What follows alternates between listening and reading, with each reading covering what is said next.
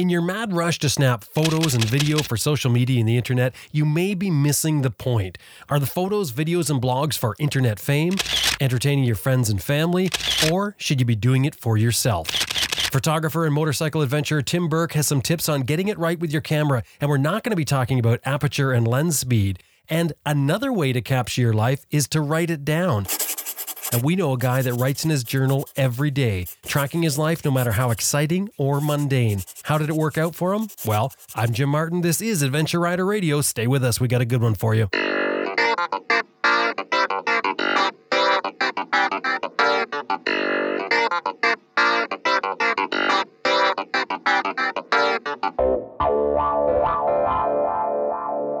Max BMW Motorcycles has been outfitting adventure riders since 2002. 45,000 parts and accessories available online and ready to ship to your door at maxbmw.com. And you can sign up for their e-rider newsletter too. It's free. maxbmw.com. That's M A X B M W.com. Best Rest Products is home of the Cycle Pump Tire Inflator, Tire Iron Bead Breaker, Easy Air Tire Gauge, and other adventure motorcycle gear. Whether you're on the road or off the road, you're going to want a compact and reliable tire inflation method. The Cycle Pump runs right off your bike's electrical system and will inflate a flat tire in less than three minutes. It's the one we use here at Adventure Rider Radio, made in the USA and comes with a lifetime warranty. And Motorcycle Consumer News Magazine just chose the Cycle Pump as the MCN top pick in their recent compressor comparison. www.cyclepump.com.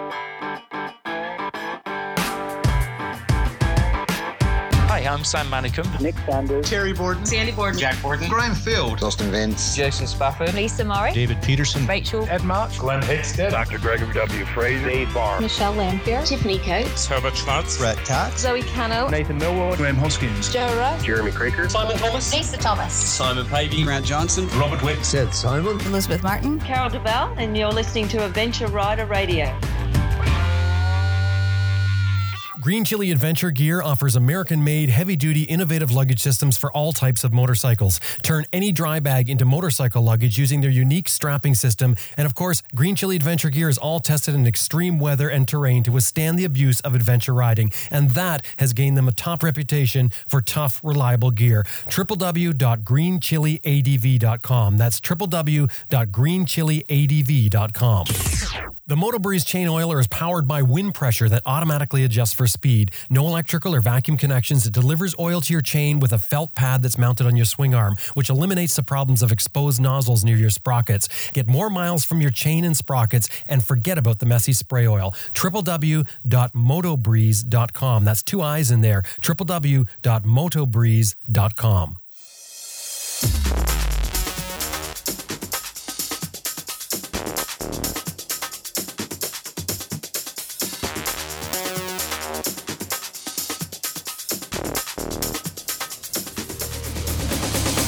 Posting on social media is for keeping our friends and family up to date, making new friends, maybe finding our, our place in the adventure motorcycling community.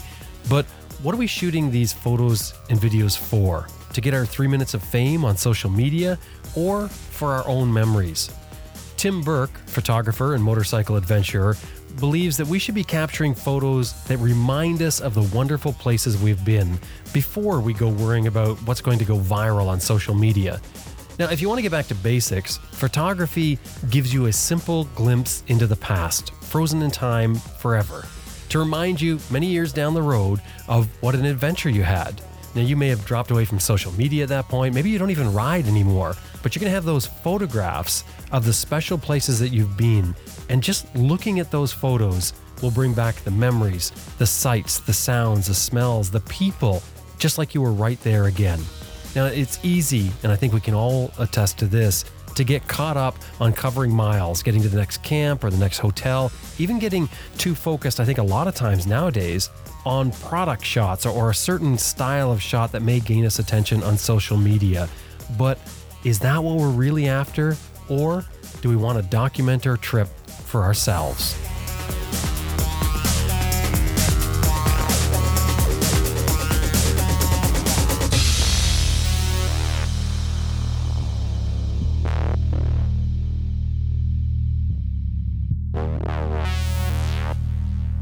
My name is Tim Burke, and I am from Boston, Massachusetts. That's where I grew up, but uh, most recently I've been living in Seattle, Washington. Uh, in April, I resigned from my position as an airport operations manager at Boeing Field in Seattle, and I left to drive my motorcycle around Europe.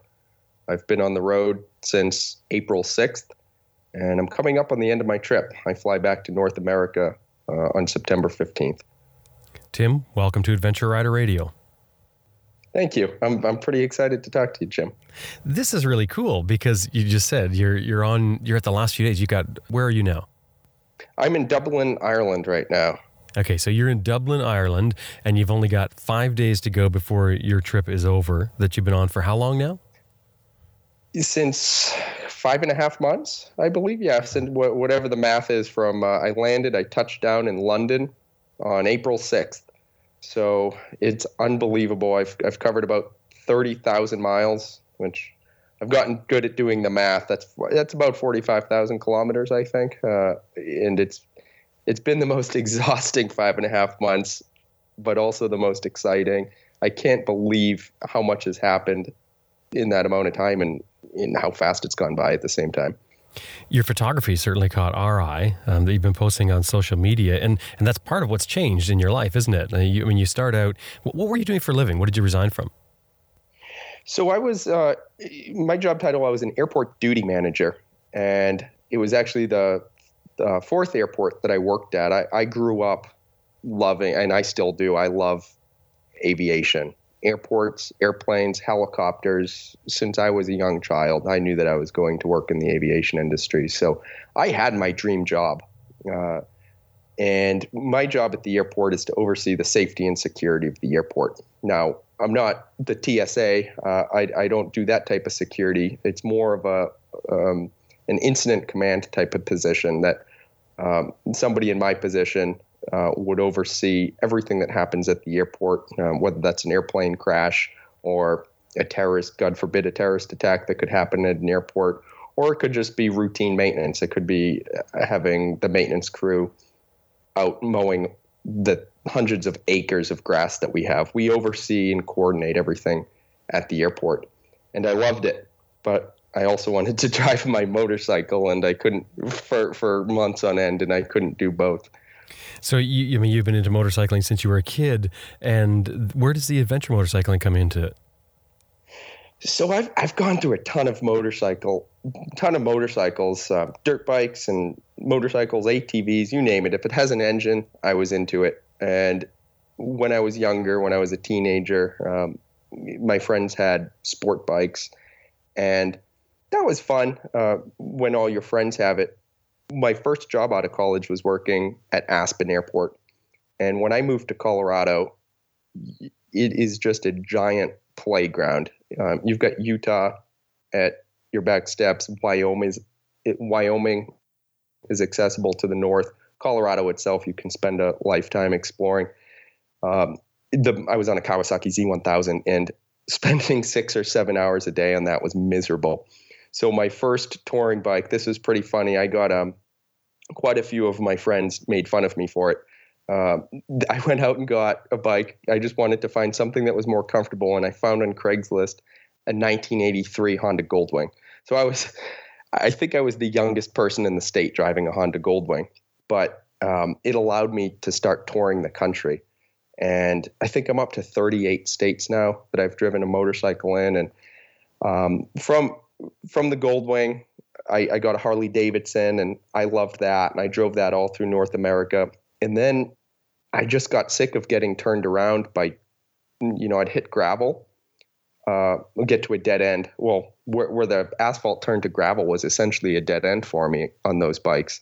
So I needed something that I could keep going in these amazing places that I was being forced to turn around. So again, I jumped on Craigslist uh, and I got myself uh, a BMW GS. It was pretty beat up. It was a standard GS, and that's where I fell in love with adventure riding. Nothing could stop me um, anymore. Well, relatively speaking, we all know that, that the, the bikes have their limitations, but um, I, I, was in the planning process for a trip to Prudhoe Bay at the Arctic Ocean, and I, I like the idea of having a large gas tank. So I upgraded to the Adventure, which has a massive gas tank, and that treated me well. for a long time, and my most recent bike is a 2016 GSA, and um, I haven't looked back. I, I you know, of course, I'm sure people can relate to me uh, that are listening. I, I seek out dirt roads, and um, it's just that the bike is unstoppable, in my opinion. For my skill level, it's unstoppable. Yeah, that's a good ad pitch there. I, I think they're using they're using the same line with the BMW ad, aren't they?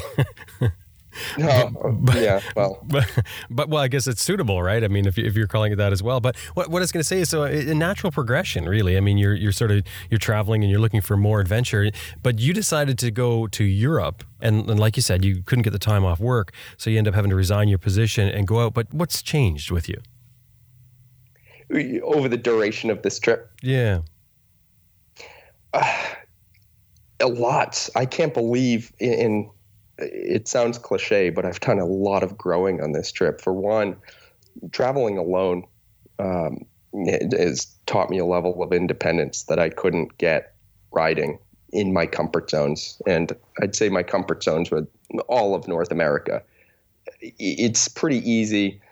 You're not going to be put in situations that are uncomfortable and you speak the language. Generally speaking, in Canada and the United States, I never faced language barriers. Um, the growing that I did is, is kind of learning how to communicate with other human beings through body language and made up sign language. Uh, so since since traveling, I've I've just I've developed a little bit more confidence in my ability to, to adapt to different situations, cultural situations. So I think that's the biggest thing that uh, that I've taken away from this trip.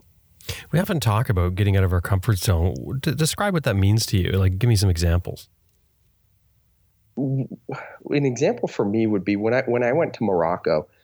Um, there is so much whenever we're logging on to Facebook or Instagram, or even opening up our, our browser tabs and seeing what MSNBC or CNN or Fox News has to say about the world, whether we like to admit it or not, that does totally affect our opinions about the rest of the world. And I was I was planning on going into Morocco. It's got in absolutely incredible motorcycling, and I was pretty nervous. I was out of my comfort zone, um, and by that I mean nobody spoke my language. Um, they had a different. It was a very religiously conservative country. Um, the border crossing was, from my point of view, um, and, and I'm pretty inexperienced. I'll self-admittedly before this trip. Um, pretty inexperienced with international travel. So the border crossing, no one spoke my language. It was pretty hectic. The the Europeans, you know, guard their side of the border uh, heavily, and the Moroccans guard their side. It was just intimidating. And I remember taking the uh, boat. My motorcycle and I were on a ferry across the Strait of Gibraltar, and I was thinking to myself, you could see Africa growing on the horizon, northern Africa and that's what I was saying about what we read on social media. It lumps entire regions into this in into these categories, and I was under the impression that all of North America, uh, I'm sorry, North Africa was was pretty dangerous based on what I read in the news, and I was thinking that I should turn around. I made a big mistake. Maybe I'd just stay on the boat and go right back into Spain. And I got over there, and once once you're rolling on a motorcycle, those kind of go that you're right back in your comfort zone. As long as I'm rolling on my motorcycle, and I, I don't know if that answers your question. Um, kind of forcing yourself, making educated decisions uh, to continue with your trip. That that's what it, it's learned me is you don't want to get yourself in a dangerous situation, but it's okay to push your boundaries a little bit with stepping out of what's what you've always considered safe and secure. Does that make sense? I think you really nailed it when you said you have that feeling that you should turn around and you've made a big mistake. That's when you know you're out of your comfort zone. That's when you know things are going to happen. And if you have the the tenacity, the perseverance to get past that feeling, that's when things really change. It is, and I learned that as soon as I was over the border. Uh, I hadn't interacted with anybody yet, the markets there for wine. I you, you, get into the Moroccan border. The border crossing is pretty hectic. Um, There's a lot of screaming and yelling, and people are honking their horns. And I'm taking up a lane of traffic in my motorcycle while they check my insurance and my paperwork. And uh, the local who's trying to cross the border is impatient. He's honking. And I was just thinking to myself, ah, this is so stupid. What am I doing over here? But once I got through the border, uh, I go into Tangier, Morocco, and the markets are just absolutely hectic. I've never seen anything like it in the United States. There's donkeys in the street, there's people running up to you trying to sell you stuff.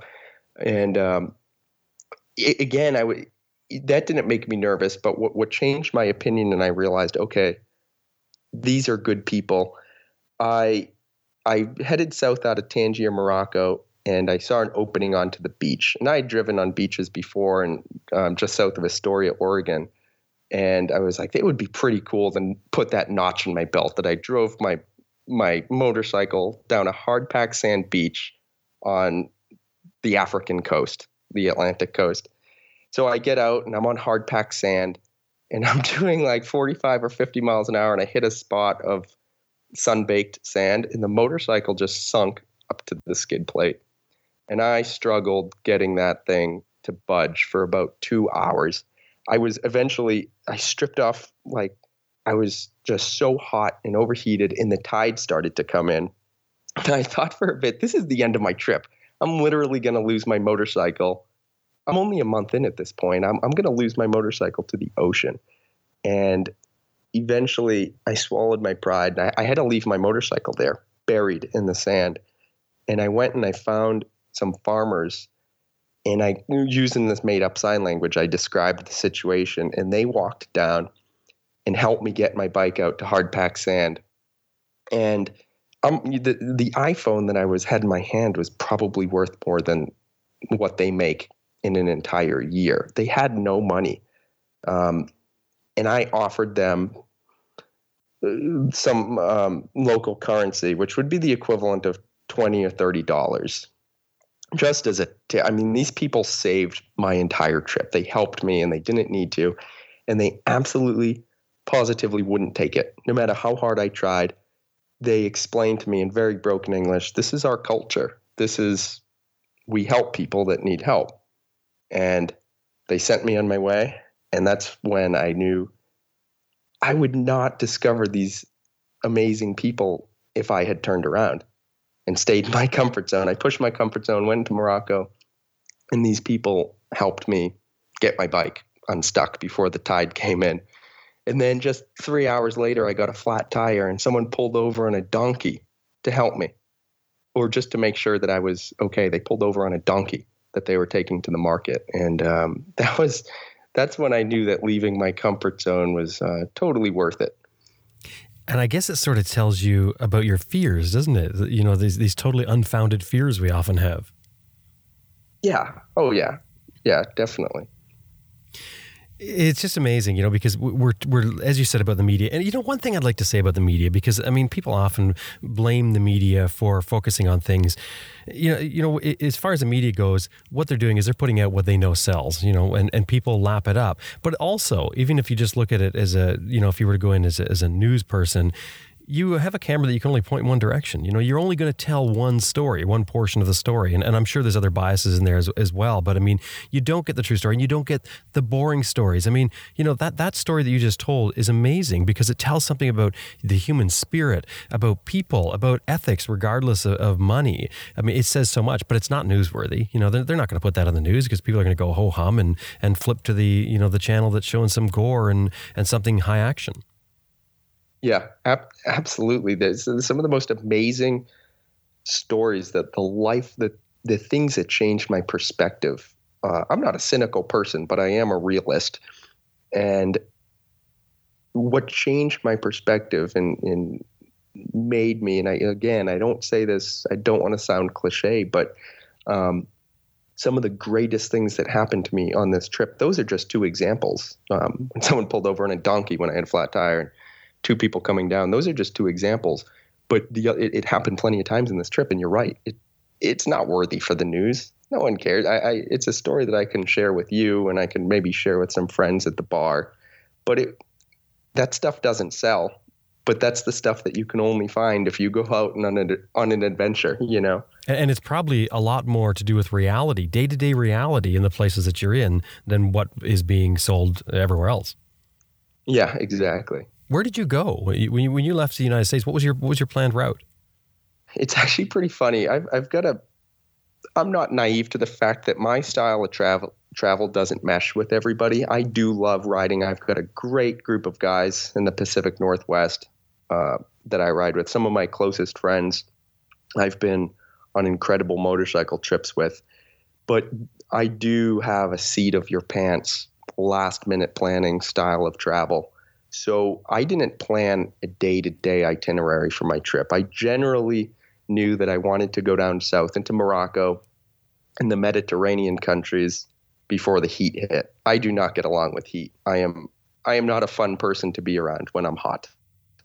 I get cranky. So I knew I wanted to do the southern portion of Europe uh, early um, in April and May.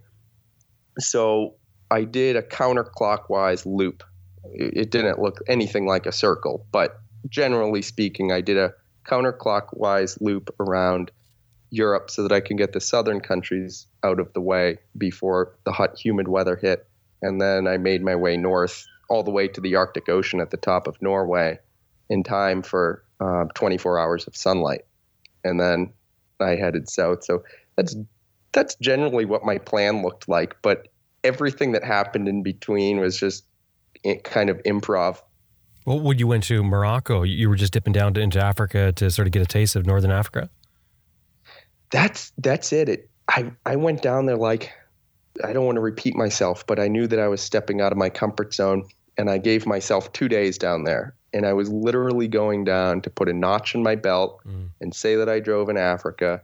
And I ended up staying for five days because I loved it. I had cost me money because uh, I missed my boat back home. I made a decision. I said, I'm not leaving. This place is awesome. It's mm. it's stunningly beautiful, and the people are amazing and caring and kind. And I didn't leave.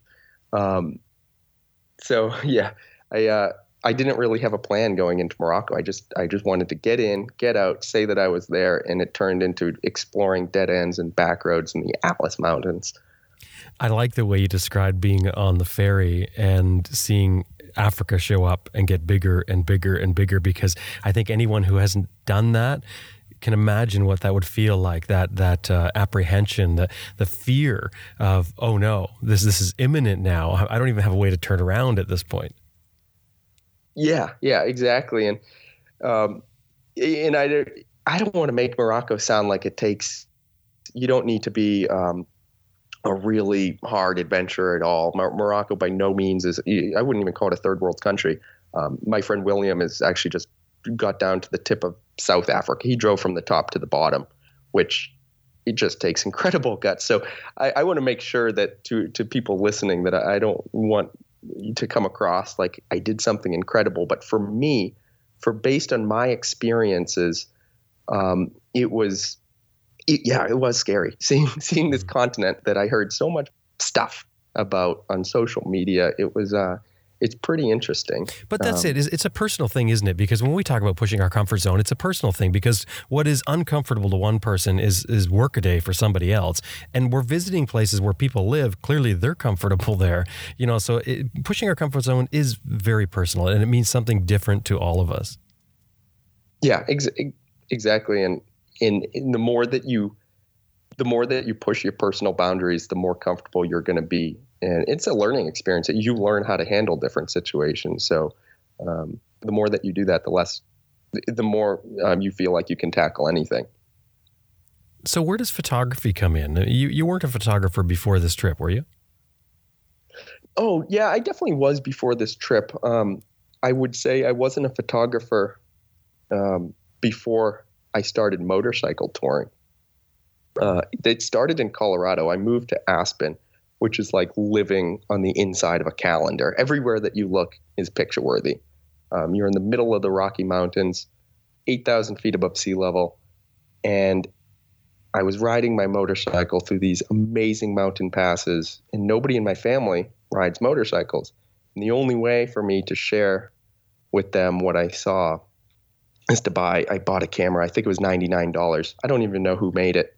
Um, I bought it at Walmart, and I just started pointing my camera. I always had. I, this is an ongoing joke that I ruin really good pictures with a motorcycle. There's always a motorcycle ruining these really scenic pictures. I, there, there is a certain style of photography that I see amongst different photographers. That, that what I'm drawn to is a picture of scenery that happens to have a motorcycle in it versus pictures of the same old motorcycle over and over. Um, but yeah, that was kind of my goal is to not just show my family a picture of my motorcycle. They'd get they'd get sick of that really quickly. I started taking pictures to try to capture the feeling of what I was experiencing, and without really trying, um, I, I just started taking better, as you would expect with any activity that you practice. You get better and better at it, and then iPhone. Then I got a smartphone a couple years later, and it's incredible how what great quality those will take. So I kind of got away from cameras for a while, and I was just being lazy and taking pictures with an iPhone, which works fine. And th- then I decided, well, there's some cool things that I'm seeing at night. I'm camping under the stars, and you can see the Milky Way stretching across the sky. And you know, an iPhone just wasn't cutting it for that. So I went out and I bought a DSLR, and that allowed me to start taking pictures any time of the day, day or night, and documenting my motorcycle trip with, with high resolution. And um, it's just been, I don't know, downhill, uphill. I don't know what the right word to use is. I've just gotten, the more I practice, um, the more comfortable I feel with telling a story through photography. So you've been selling your photography. You've sort of become a well. I, I say sort of. Are do you consider yourself a professional photographer at this point?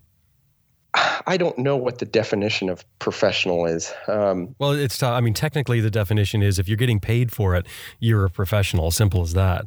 I've gotten I've gotten paid before. I'm, I'm no, be honest, I'm not sustainable yet. Um, I saved a lot of money to go on this trip, and I'm not sustainable yet. the The goal would be um, not to become a millionaire being a photographer or even make money. It's just figure out a way to make photography uh, pay for this journey. And I'm getting there slowly, um, but I'm definitely not there yet. But you've also um, sold, uh, or, or, at least have your photographs in catalogs and, and, used for different companies and social media.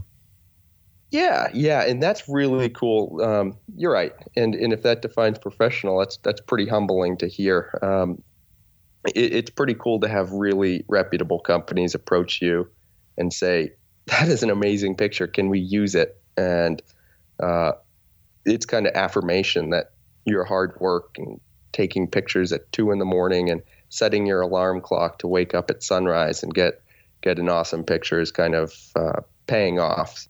What's your style uh, of photography? What what's um, special about your pictures or the way you see things? I like technical. My photography, I don't think is abstract. Um, my photography, again, I'm trying to tell a story through photography. I want my friends and family that are back home. I want them to feel what it was like. I want them to know what it was like to be in top of the mountains in Romania. Um, so my photography is just capturing the environment and capturing the motorcycle in a way that's going to be interesting and inspire uh, wanderlust, for for lack of a better word. I want I, I I want the picture to be as realistic as possible for for someone that wasn't there, if that makes sense. Well, photographing from motorcycle, of course, is not easy because the, I think the the first thing that we have to deal with is the bulk of large photography equipment. And if you get into it and you get into any sort of camera with a, interchangeable lenses, um, then you have all this stuff to store, and of course, you have to protect it at the same time. So, um, I, I want to get some information about photography from you because you're doing it um, from your bike, and you have been doing it for quite some time now from your bike, and you're successful at it. So, maybe some tips for all of us who, who are listening to your story. Let's say you're going to head off on a trip, what's sort of the the first consideration? And let me just say that I'm kind of thinking that it's thinking about the purpose of your photos. Like like what are you actually going to do with your photos? Are you going to sell them professionally? Are you going to post them on social media? Is that it? Yeah, and I, I, I don't think about that too much. Um, I always think if if a, if if a photo sells or if it ends up in a brochure, then I got really lucky. But I don't go out with the mindset that I'm trying to get, I'm trying to make this picture go viral, or I'm trying. I I take 150 pictures a day. So the first thing you were talking about, what am I thinking about when I go out? Photography takes time. You need to budget some time into your travels for photography.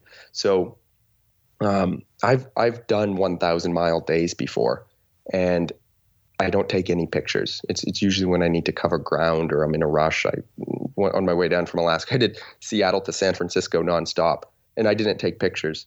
There's been portions of this trip that uh, you know every 10 minutes I'm pulling over to take a picture. and I don't get anything done. Um, on the map, it looks like I've been uh, probably sitting around drinking coffee all day um, because I've covered so little distance. But the reason is I'm taking so many pictures. Um, to get back to what you were saying about hauling, you're asking about hauling gear around. Um, that's another consideration: is what equipment do I need to bring? Um, I always bring two lenses. One that I can zoom in. I have a um, 24 millimeter to 120 millimeter uh, lens. It's not fancy. It's it's what comes in the box with the camera. And then I have a lens that's 20 millimeters, and that's wide angle. And it also uh, it opened the aperture opens up wide, so I use that for night photography. Those are the only lenses that I carry with me. I carry it in a Pelican case that has pick. It's called pick and pluck foam. Um, you can pick the foam out in the shape of whatever object you're carrying. So I have one picked out to the shape of the lens, and the other holds the camera body with the lens on it. And um, that allows me to jump on and off the motorcycle pretty quickly, grab the camera out of the case, and point it whatever direction I want. I put it back in the case. I slam the case closed. I throw a leg over the motorcycle, and I drive another thousand yards. Sometimes it's only a thousand yards until I take another picture. So I get quite a bit of exercise getting on and off the bike. Well, and, and a big part of photography is having your camera with you and, and available when you see a photograph. Are most of your photographs, especially if, it, if it's, um, you know, you, you happen upon something that's happening and you, you want to get the shot, it's different if it's landscape because you can take your time at least a bit depending on the light and setup. Do you carry sort of a point and shoot or something to sort of back you up for those situations? No, and that's a really good idea. For those situations, honestly, I rely on my iPhone. Um, I do miss, there have been, whether it's an, a really cool animal in the road or um, there's one time for, in, in Seattle. It's actually not an uncommon sight with Boeing being there. There's um, the airplanes show up on freight train, and I was. It's a pretty unique sight to see airplane fuselages crossing the street. How often do you see an airplane crossing the street coming in on a freight train? And there was a really cool picture. The lighting was perfect, and I couldn't get off my motorcycle. I'm in the middle of traffic, mind you, to get the camera out and get a picture of the motorcycle with the airplanes crossing in front of it. So having something available definitely is um, is something that's uh, would be convenient. Um, my Pelican case mounts behind me, so I usually do need to get off the bike to get access to it. I think it would be a good idea. I know some people um, keep a camera in their tank bag. I'm just afraid that in a tank bag it bounces around too much. Um, but that would be you, you actually gave me an idea, Jim. Is keeping a cheap. Maybe I can keep a one hundred dollar camera in a tank bag, and I can keep my DSLR behind me um, for when I do have time to set up the shot.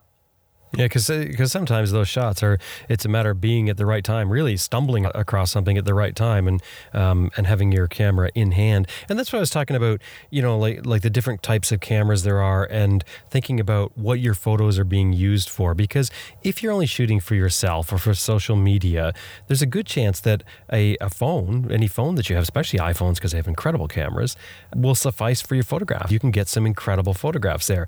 I understand if you're in obviously if you're deeper into photography and you want to start uh, adjusting settings to get a particular look or achieve something, then that's different. And I think at that point you'll know, uh, you know, that that you need different equipment. But but that's a big part of it, though, isn't it? Is, is sort of and, and the only thing I'll say with that uh, that I, that comes to my mind is future proofing. If you're thinking that wow, someday, uh, you know, I may want to do something with these photographs. Wow, that's a, that's a different thing. But it does matter what you're planning to do with those photos, doesn't it?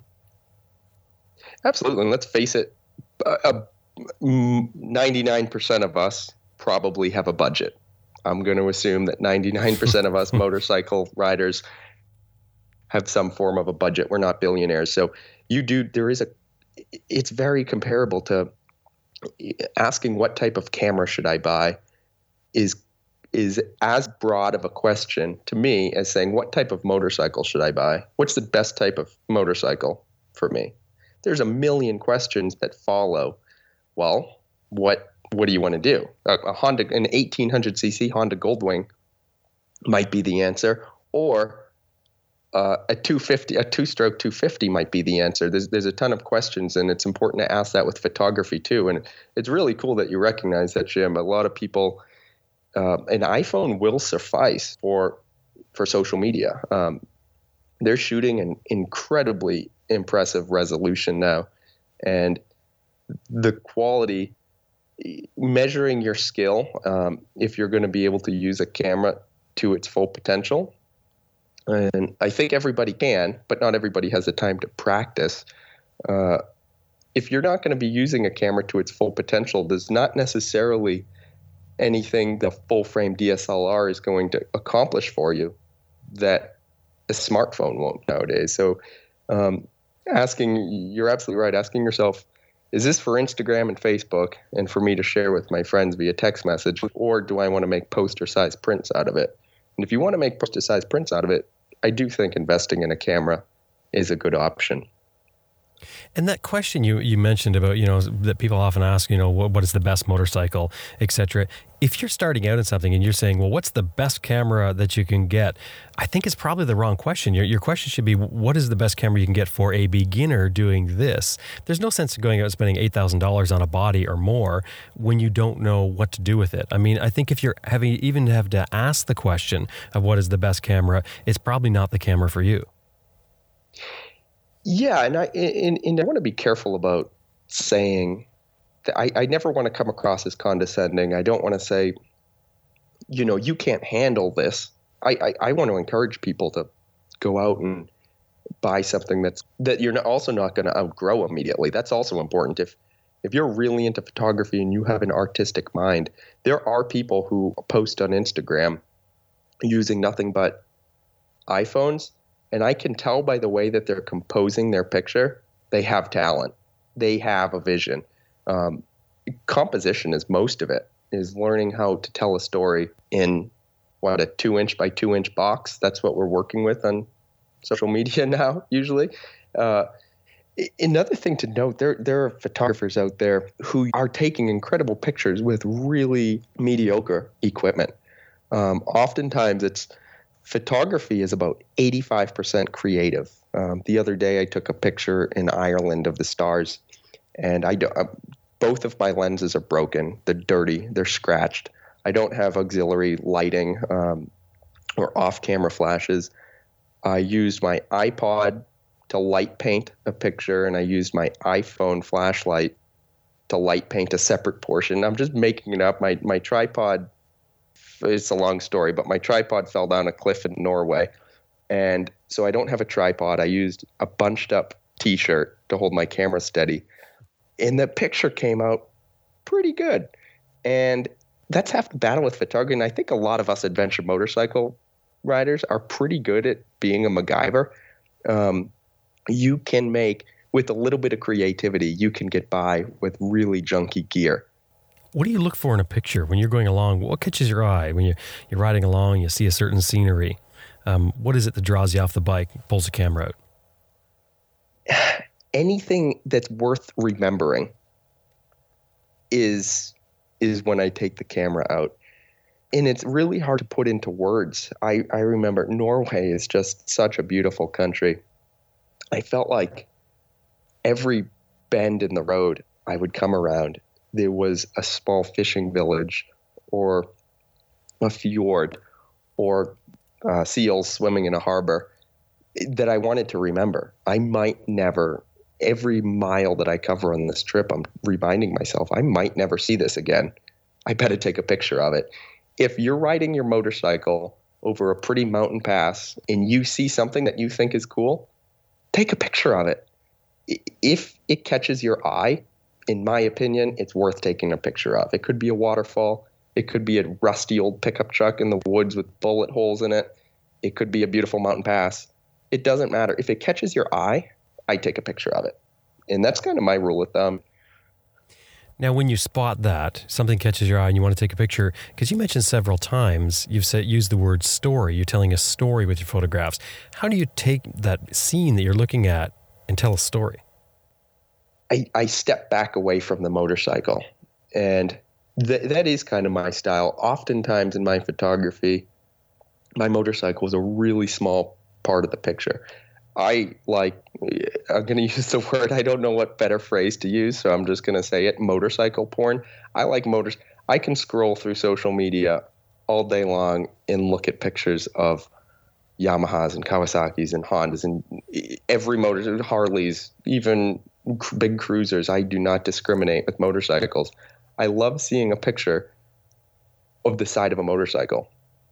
But after you see a hundred of them, you could I could look at a picture of uh, let's say a Honda Africa Twin that's parked on top of Mount Everest, taken from the side, or if it's parked in downtown Manhattan, taken from the side.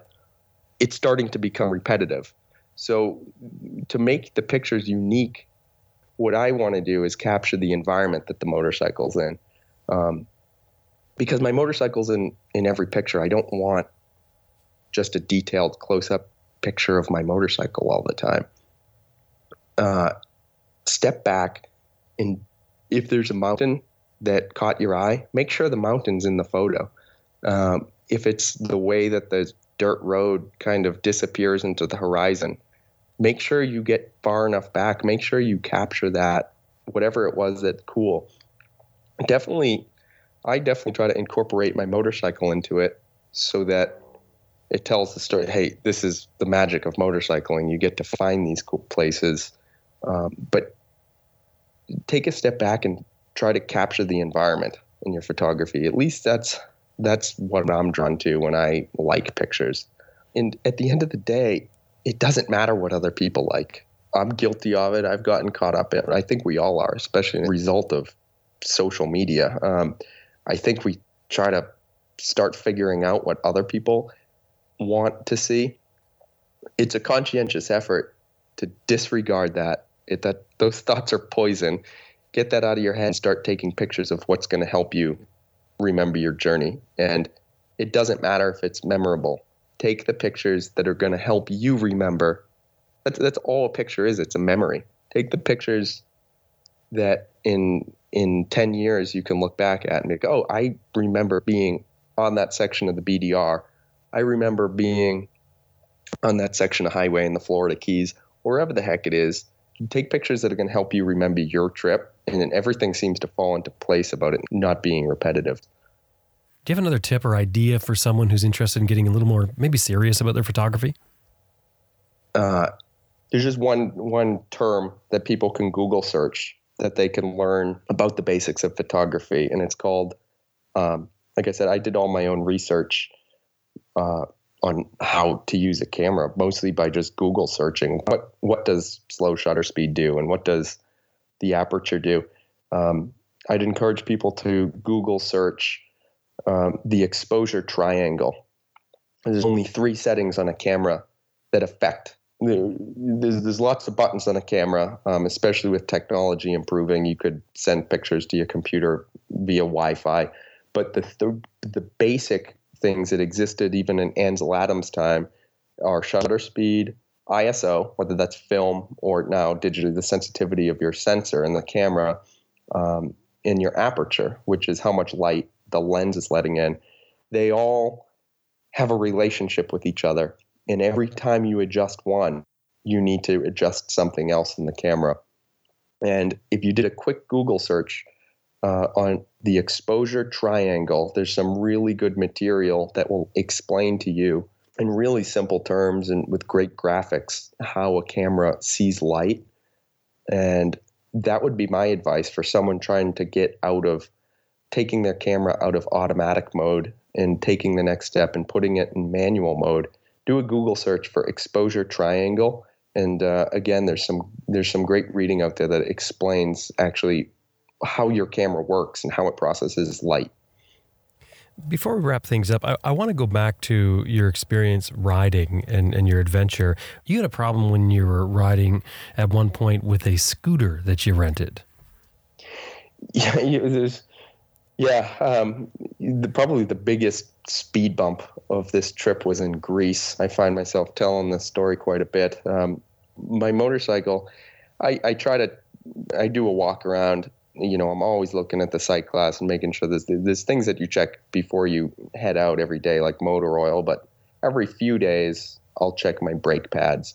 I was looking at my brake pads. I was in Greece. I was on the island of Corfu, which is in northern Greece, off the coast, right near the Albania border.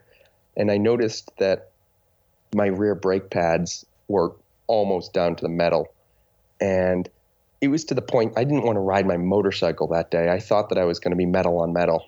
So I did some research and I found a scooter shop that had brake pads that would fit these Brembo calipers. But a taxi cab would would cost me 30 euro to get to this place and I found a scooter for 15 euro for the day. So I rented a scooter and I was going to go get brake pads for my bike. So I've got I've got an expensive fancy um, badass adventure motorcycle sitting, and I'm on a 50cc scooter. Well, I of course I went out in just jeans and my sneakers and a t-shirt. I was on the bike for about five minutes when someone backed out of a driveway on me, and I crashed it.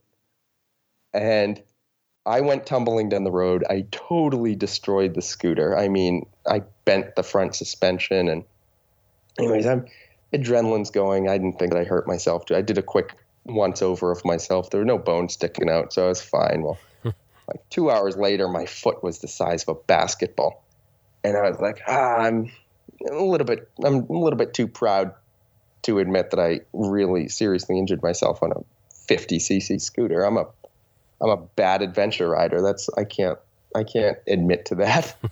Well, the next day, my foot is not getting any better, so I go to a Greek hospital, and um, they tell me I fractured. It didn't. It was. It didn't go all the way through, but I fractured a metatarsal bone in my right foot, and I had a pretty good. The pavement wore through my sneaker. Anyways, um, I couldn't ride my bike for the week, and the amount of people I reached out in social media to who might be able to assist me, and the adventure biking community uh, came together and offered. I had um, someone from Bulgaria who had been following my photography for just a couple months who offered to drive a truck down. It was like a 14 hour drive, drive a truck down and get my motorcycle and bring me back and let me heal at his place free of charge. And, um, you know, when that happens with a broken foot in an adventure like this, uh, and you see the community come together to help a fellow rider. That was a pretty awesome experience. And um, I didn't end up going that route. I, I, let my foot rest for a week, and then I got uh, I got anxious. I, I wrapped it in ace bandage and strapped some crutches to my bike and carried on. So I was driving around with an injured foot for quite a while. I couldn't fit my foot in a motorcycle boot for about a month and a half. Um, so yeah, that was a conversation starter having crutches strapped to the side of the bike as I drove through Bosnia and Croatia and all these different places. But that's that was one of the more interesting parts of this trip is uh, yeah, crashing a 50cc scooter. Um, I'm not afraid to admit to it. It happens, and the learning lesson is you can hurt yourself on those. Make sure you have protective gear on. The ATGAT. And I often chuckle when people say, Well, I'm ATGAT most of the time. Well, you can't be all the gear all the time most of the time. It seems I've in after I was pretty public about it. I, I, wrote about it and I poked fun at myself. On I have no shame about crashing this. I do have a little bit of shame, but I have no shame in admitting to it. And um, the the number of other really good motorcycle riders, like some guys that I rode with, that who who are just like human gyroscopes on these motorcycles are like, oh man, I've crashed a scooter before. it seems like everyone has a horrible. I think like motorcyclists should just stay away from scooters. That hmm. don't don't touch scooters. Stick stick with your 1000 cc 100 horsepower motorcycle and you'll be fine. You get in the 50 cc spikes, you start getting hurt. Well, Tim, keep those photos coming. We really enjoy them. I'm sure everyone else does too. Thank you very much. Thanks so much, Jim. It was great talking to you. And that was Tim Burke at the very end of his trip, sitting in Dublin, Ireland, getting ready to head back home to the States. You can find out more about Tim by searching Instagram or Facebook at Tim Burke Photo. And of course, that link and more is in the show notes to this episode.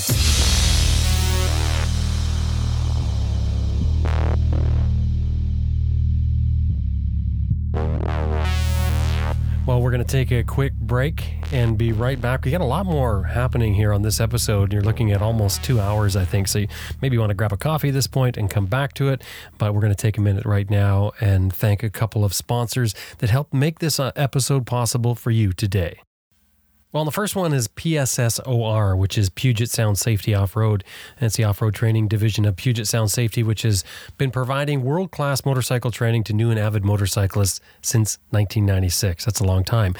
Now, Brett Tkacs is one of the owners of PSSOR, and you probably know Brett at this point from our rider skills here on this program.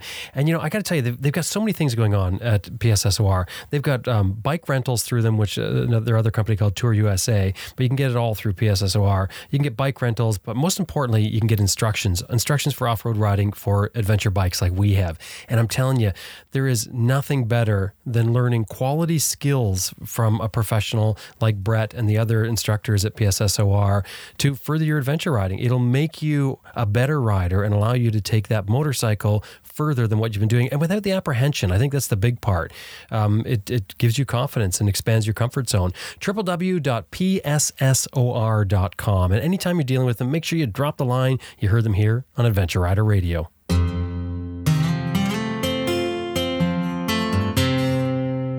Scott Wright is the owner of IMS Products, and Scott himself is a, a, serious rider, racer too, as a matter of fact. He's a former Baja 1000 winner.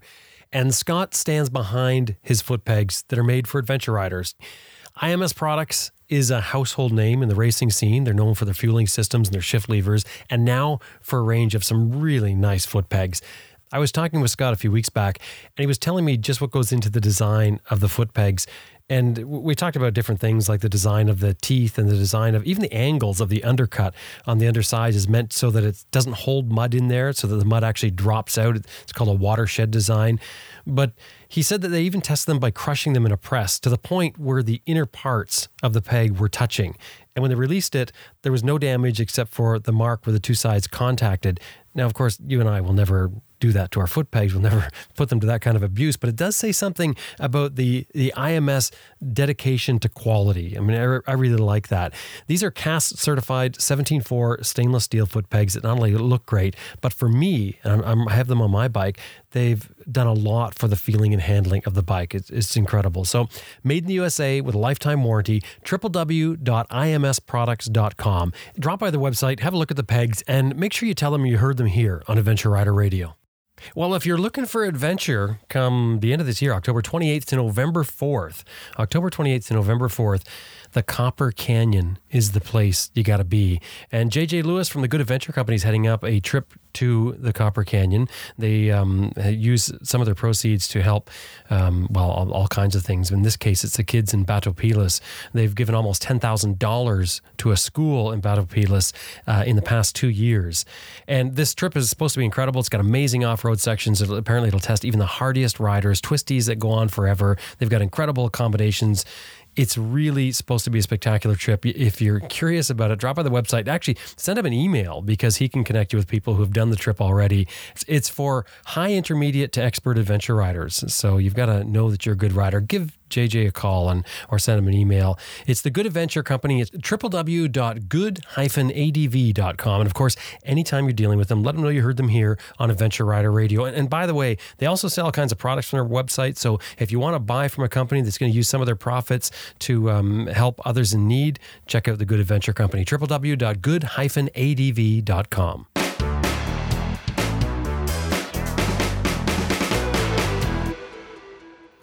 Well, there's this fellow that goes around documenting his life in journals. Now, that's the paper things, in case you're so deep in the digital age that you lack the reference for journal. Anyway, this interview is from the Adventure Rider Radio archives. Now, I didn't even realize we had archives until our producer, Elizabeth, came up with doing this. It's pretty cool. We've been doing this for over three years now, nonstop.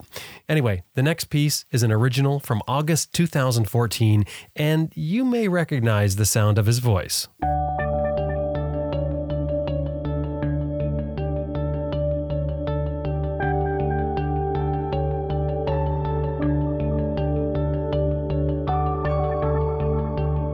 Some riders prefer to go solo, and other than the obvious assets of riding in a group, in other words, safety and having someone there if you break down or they break down or need help or assistance of any kind, it's nice to have somebody there. But other than that, aside from the obvious, one of the real advantages of traveling with someone else, be it another rider or even a pillion, is sharing the experience sharing your day, sharing the adventure that you've had. Because when you travel by yourself, I think, in my mind, a lot of times you forget a lot of what you do. I mean, we have the memorable moments that stick with us for a long time, but a lot of the stuff just goes by. I remember riding uh, one particular time on Vancouver Island, exploring the back roads, going through the mountains, the logging roads, etc., checking out the odd trail. Saw a couple of beautiful vistas. The weather was perfect. I mean, it was it was like your picture perfect trip. It was all warm and it was warm at night. It was just it was great. And I remember I pulled in by a lake that I like to swim at, and I'd planned on it, and it was a planned stop for me uh, near the end of the day or in say mid afternoon. And I pull in there, and nobody's there. I jump in the water. It's warm. It's got a nice sandy beach there, a little tiny beach that you go in at. It it was perfect. It was beautiful. And I remember floating around on my back there in the water, looking up at that beautiful blue sky and thinking, man, life doesn't get any better than this. And then as I said that to myself, I kind of thought, you know, I'm probably going to forget this. I'm probably going to do this like I do so many things by myself and totally forget all the details about the day. Now, if I had somebody there with me, we would talk about it and we'd maybe reminisce about it down the road, maybe even take some photographs together. But when you're by yourself, there's something different there. It's a different experience, but it's also different when it comes to remembering. And there is a way that you can remember, or at least jog your memory, and that's just making notes, writing it down. I mean, I'm sure you had the experience where you go back and look at something that you wrote maybe years before, months before. It brings back every memory, every smell, every detail, you know, it brings back the vision of what you saw that day. It's an incredibly powerful way to relive an experience. And it's common with overlanders, people who do the long trips, to do just that they understand the value of writing the notes out and being able to look at it later on and relive the experience.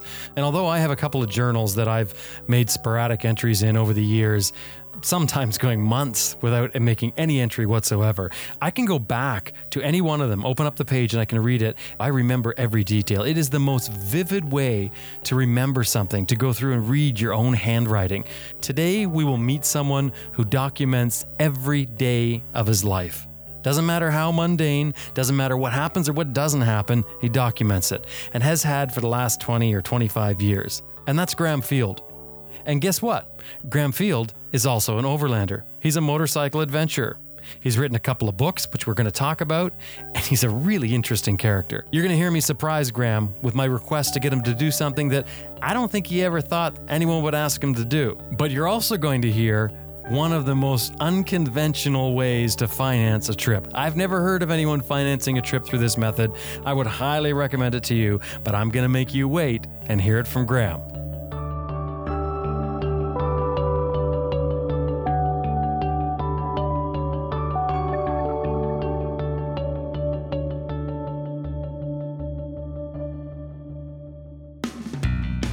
Coming up next, we've got Graham Field, motorcyclist, adventurer, author, and a guy who financed at least one of his trips in a completely unconventional and possibly unrepeatable way.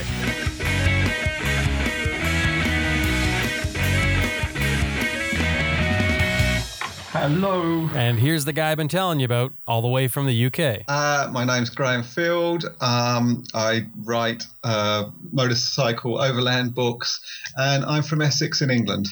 Graham Field is an adventure, motorcyclist, overlander, and he's an author of two books of his adventures. One's In Search of Greener Grass, and the other one is Eureka with a U, and he'll explain that, of course, later on. When you visit Graham's website, you'll see that he um, started traveling at a young age, and he says it all started with a round the world trip with a girlfriend, which would have been back in 1990, and that was a year long trip, um, which I don't know if it changed my life, but it certainly made me realize that travel was what I enjoyed most.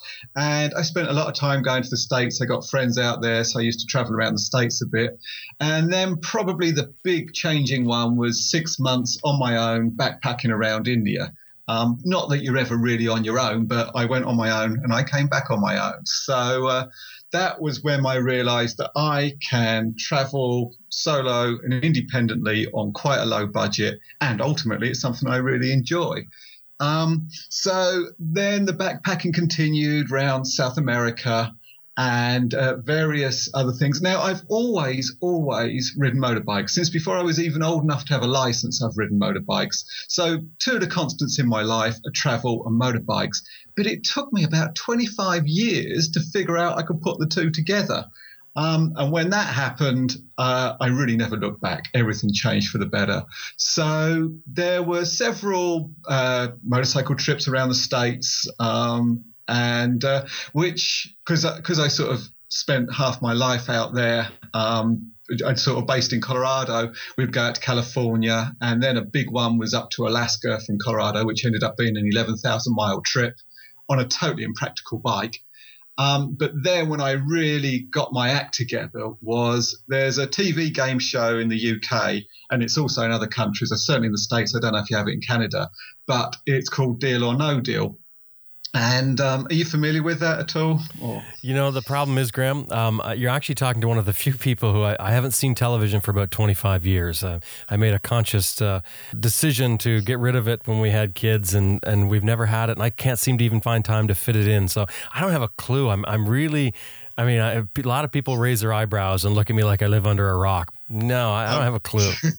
No, well, good for you for not having a telly. Since I did that thing, which was about five or six years ago, I haven't had one either. Um, but what happened was the story was I was in between houses. I sold my house, hadn't bought one, living with a friend, which meant didn't have an awful lot to do. All my possessions were in storage. So I got addicted to this thing we call TV. I hadn't had one prior to that, and I haven't had one since that. Um, so anyway, there's this show called Deal or No Deal, and if I try and explain it, I overcomplicate it. But the fact is, there's a bunch of boxes, all have different amounts of money in it. There is one question in this game show. It's not like Who Wants to Be a Millionaire. It's not difficult. You just get offered various amounts of money, to which you reply deal or no deal, depending on whether you're going to accept that money. Anyway, I won five thousand pounds, about seven and a half thousand US dollars on that show. And in my application form to be on that show, one of the questions they'd ask was, What would you do if you won a significant amount of money? And I rather flippantly wrote, I would do a motorcycle trip which would make Charlie and Ewan's long way round look like a trip to the grocery store. so unfortunately, they mentioned that in the actual show and it wasn't edited out. So I was sort of had to put my money where my mouth was. Um, and they, they asked me on the show, what would you need for that kind of trip? And I clearly didn't have a clue what I was talking about. Um, so I spent that winter researching a bit. I bought myself a 1996 KLR 650 off of eBay um, which was about 700 pounds, I don't know, about 11,000, about 1100 US dollars. Now, KLR 650s, as you know, on, on in North America are like a religion. They're huge, but they're really rare beasts this side of the Atlantic. We've got a lot of other Japanese bikes which are comparable to that, like the Yamaha make the um, the XT and uh, Suzuki make the DR, and so the the Kawasaki never really bought the KLR over here in, in great bulk, and they're not very popular.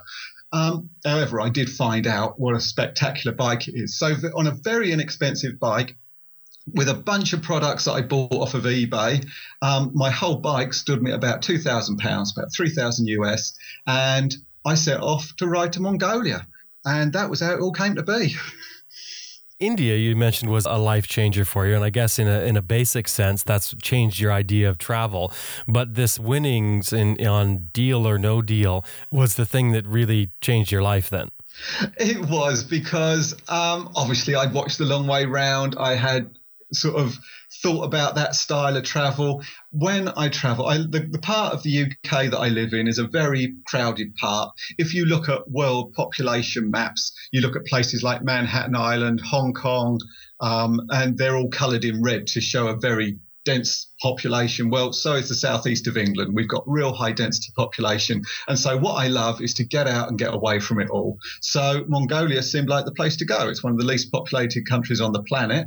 And um, so with three visas, one for Russia, one for Kazakhstan, and one for Mongolia, and no sense of proportion at all. And the five thousand pounds that I'd won off of the game show, that was my budget. That's what I did and slowly through well initially what i did in fact was go to sweden to a rock festival because it was far less daunting to leave my house thinking i'm just going to a rock festival in sweden than it was to think actually i'm riding all the way to mongolia. So it started with a rock festival.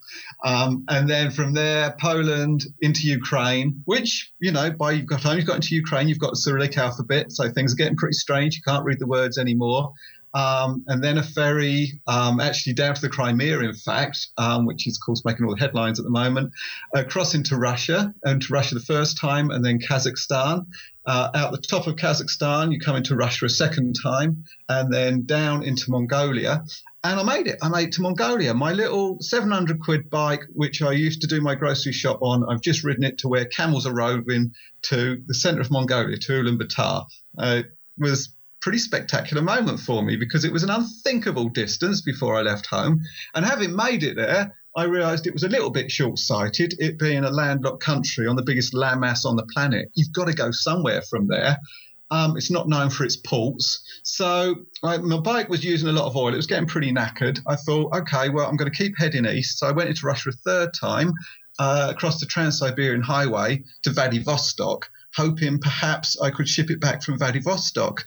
Um, however, because it was such a cheap bike, it was going to cost me four times what the bike had cost me to ship it back to the UK. And one of the stipulations of entry into Russia is that you leave with the vehicle that you came in with. So I couldn't even give the thing away. And it deserved better than just to be pushed off the edge of the dock.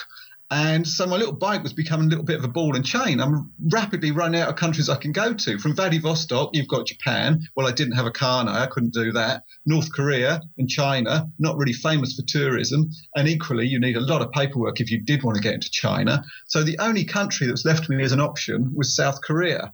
Um, I was only going to go as far as Mongolia. That seemed good enough. Now, South Korea, all I knew about Korea was what I'd seen on MASH. I knew nothing else about it. So I got a ferry down to Korea. And anyway, a cut long story short, as a personal favour, some people who have these roll on, roll off ferries, which they ship the Kia and the Hyundai cars on, let me put my little bike on their ferry. And 40 days later, it ended up back in Southampton in the UK, and I got my hands back on it again. So this um, the trip to Mongolia, you came back home, and then what happened? What happened? So did that trip. I was pretty impressed with myself for doing that, and uh, and as particularly on such a small budget. I mean, it really was an endurance test. Some days you're out in the middle of nowhere. There is nowhere to spend your money on. If you want to, you're camping in the middle of the steppe. There's nothing around. The only food you've got to eat is what you brought with you in your panniers. Other days you're just knackered. You want a nice hotel. You want a bit of luxury. You want to charge your batteries physically and mentally. And um, so, but that's what it worked out at about fifty pounds a day, about seven and a half thousand dollars. It was a hundred day trip, so about um, worked out about 50 pounds a day.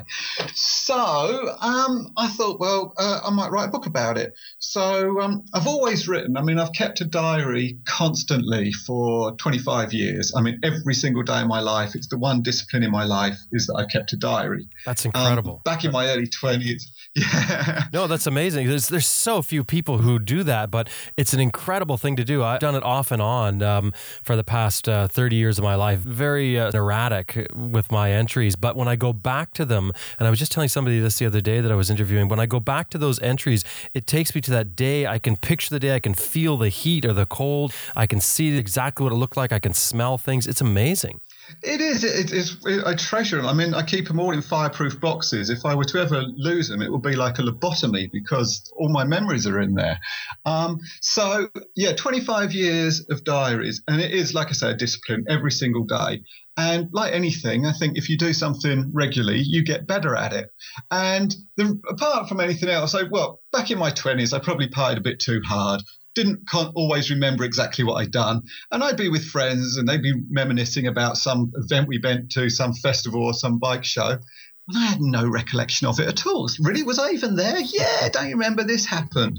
So what is the point in having me all these having these fun times if you don't recall them? That's probably what started me doing a diary.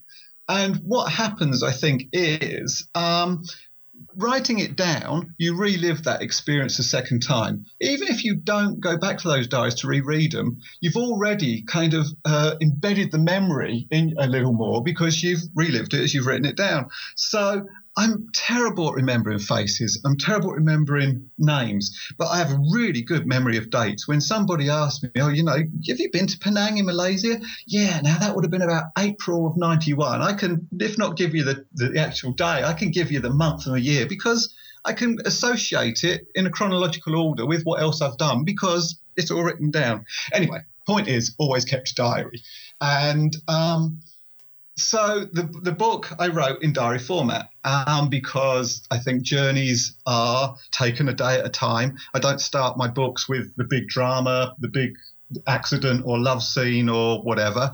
It starts with you leaving the house, and a lot of people who have read it have said, you know, they feel like they're on the ride with me because they experience the highs and lows as they happen, as you would on a journey. Um, and also, the, it was much easier to write that way because I wasn't sitting down to think, God, I've got to write a book. I was sitting down and writing, I've got to document the day.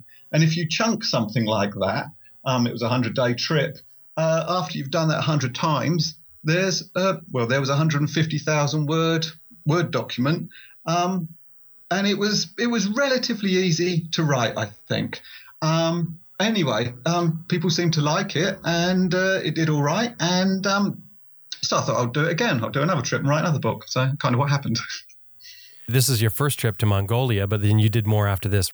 That's right. So what I decided I'd do, um, I like heading east, uh, particularly from here in the UK. It's a very gradual transition um, because as you sort of leave Western Europe and go into Eastern Europe, um, slowly things change where you start seeing horses and carts being used on the road. Um, the, the, dress changes, it becomes more traditional. And as I said earlier, you go even further east, you reach the Cyrillic alphabet, and then you can't read anymore. As you continue going east from, say, Bulgaria into Turkey, then you get into Islamic states. So the tradition, the uh, transition is slow, and you're not suddenly wide eyed in a completely foreign culture. Um, so I thought I'd head east again. My intention was to go to Iran, but uh, it was this time last year, last spring, spring of 2013, and they were having their elections, and I couldn't get a visa for various reasons. But I thought, okay, well, I'll go through what's collectively known as the stands and then come back through Russia and actually do a round trip this time. So, yeah, same little bike, headed off um, through Eastern Europe, Turkey, and I decided I'd swing down into Iraq just to see what it was like. Uh, it's very easy to get a border, uh, a visa for Iraq. You just get one on the border. And um, so I went down into Iraq, um, which was really hot because it was uh, because it was summer, and uh, and spent a little time there, which was really quite incredible because we a lot of the places, or I like to go to places which have sort of a one word association. You know, you mentioned Kazakhstan, a lot of people come back with Borat. You say Iraq, people think Gulf War, but there's significantly more to these countries than the sensationalized news reports or the ridiculously irresponsible movies or whatever. So I met uh, people who were so incredibly generous and hospitable and just to the point where I couldn't even spend my money. Um, if I'd go into a restaurant and they chat to me and I'd order some breakfast, it's like, no, it's our pleasure. It's for you. It's a gift from us. Enjoy our country. I'd go into a shop to buy some water, and again, it was gifted to me. It was really humbling to the point where when somebody did charge me for something, I'd be, well, have I pissed you off? No one else does, you know? so um, it was. Uh, it, it, it, was a wonderfully friendly com- uh, country, very misunderstood country. Um, so then from there, went up north through Turkey, back into Turkey, up into Georgia and Azerbaijan, and anyway, to cut a long story short, uh, at the Caspian Sea, where I was supposed to get a ferry across to enter Turkmenistan and continue my trip in the stands, it all kind of went a bit pear shaped. And um, that's kind of the point of the second book. I it was a huge decision, but I decided to do a U-turn. And at that point, everything fell into place. It's as if the planets aligned and the trip just took on a whole new momentum. And it was really meant to be. And it was very tough decision to actually give up on the plan but in actual fact, it was totally the best thing to do because um, yeah, it all came right. And it ended up, again, being a 15,000 mile trip. And again, it was a 100 day trip. It just wasn't what I'd uh, expected it to be. And then you ended up back at home? Yeah, so I ended up back at home. In actual fact, it was a year and two days ago I got back to my house. Um, I had it rented out. Rented out. I always rent it out when I go away because then I don't have to worry about the mortgage and what have you. Someone else deals with that. Um, and the tenant uh, moved out on the 5th of August last year, and that's when I moved back in. So I thought, am I going to be able to even write a book about this? The the trip went wrong. It wasn't what it was supposed to do uh, be, but I did, and it actually worked out quite well because there's there's there's a lot of I'm, I'm, sure on your side of the Atlantic as well. There's a lot of magazines, there's a lot of TV, there's a lot of stuff all based around adventure. Whether it's the the bikes with adventure on their name, or the magazines, or the TV programs, adventure is constantly being bombarded. We're bombarded by it, and um, it's not that bloody easy. It's it's difficult, you know. It doesn't just happen, and so I think I was honest enough to say that sometimes plans go wrong, and it's okay. Some challenges are meant to be faced, and I think it's okay to turn your backs on others because ultimately unless you're fully sponsored and you or, or whatever ultimately you're doing it for you it's kind of a selfish thing and if you're not having a good time it's all right to change those plans and and turn it around so that you are having a good time which is what i did like i say i thoroughly enjoyed it. And so the second book was called eureka spelled with a u because when i did the u-turn i found the contentment everything fell into place. So yeah and that was the second book. And uh, with uh, without ruining the plot. People wonder when they hear about someone like yourself going and traveling around the world on this low budget, on a motorcycle, and staying in hotels? Finance. Everyone wonders finance, and everyone says, How on earth can they finance it? That's a really big thing. Can you talk about how you finance your trips? Yeah, um, I, I, wonder that too. I mean, what I do are three month trips, three and a half month trips, about 100 days. That for me is the perfect amount of time. After three and a half months, I think you perhaps get start getting a little bit complacent. Beautiful architecture, stunning mountains, deserts, palm trees. They start to lose their thrill a little bit, I think, after three and a half months. And it's perhaps time to go back home and go back to a working life where um, uh, you appreciate what you've seen all the more. Um, so I wonder too when these people go off for three, four year round the world trips, how the hell they finance it. Well, the first one was financed by the winnings of a game show. Obviously, that's not an option to, for everybody, but still, like I say, and I'll just stick with pounds now. It was a five thousand pound budget, so it's not an unthinkable amount to save. And the second trip was exactly the same 100 days with a five grand budget.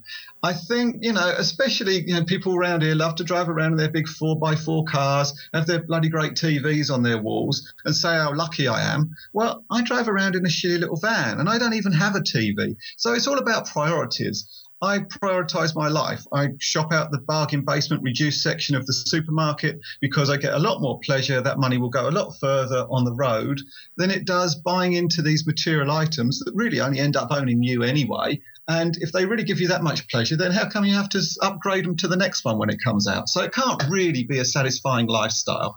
So to get back to your point, five grand is not an unthinkable amount of money to save if you choose to prioritize your income to saving for a trip as opposed to buying into the latest products, iPhones, whatever. Um, so it's not a huge budget, but also, as I said earlier, it's not a huge endurance test for me because sometimes you just need a hotel. I'm not going to be a martyr and camp in wet clothes in pissing rain night after night. I'm not going to uh, deny myself some luxuries when I just need them. I mean, I'm 48 now and I'm not as hardcore as I used to be. Sometimes you just need some comfort, you know? Graham, why do you travel? Why do I travel? Well, there's a couple of reasons, really. Firstly, um, it, I'm really, really happy when I'm traveling. I love the independence of it. I love the simplicity of it. I like that I have I'm self-contained. I have everything I need in my panniers, and I can stop when I want to. Oh, oh, if we're talking about bike travel, this is I can stop when I want to. I can put up my tent. I can feed myself, and I can stay there for a few days until my water supplies run out. That for me is when I'm happiest. When I'm not surrounded by um, just the daily things in our in our Western lifestyles that that trap us and stop us being what really is is free.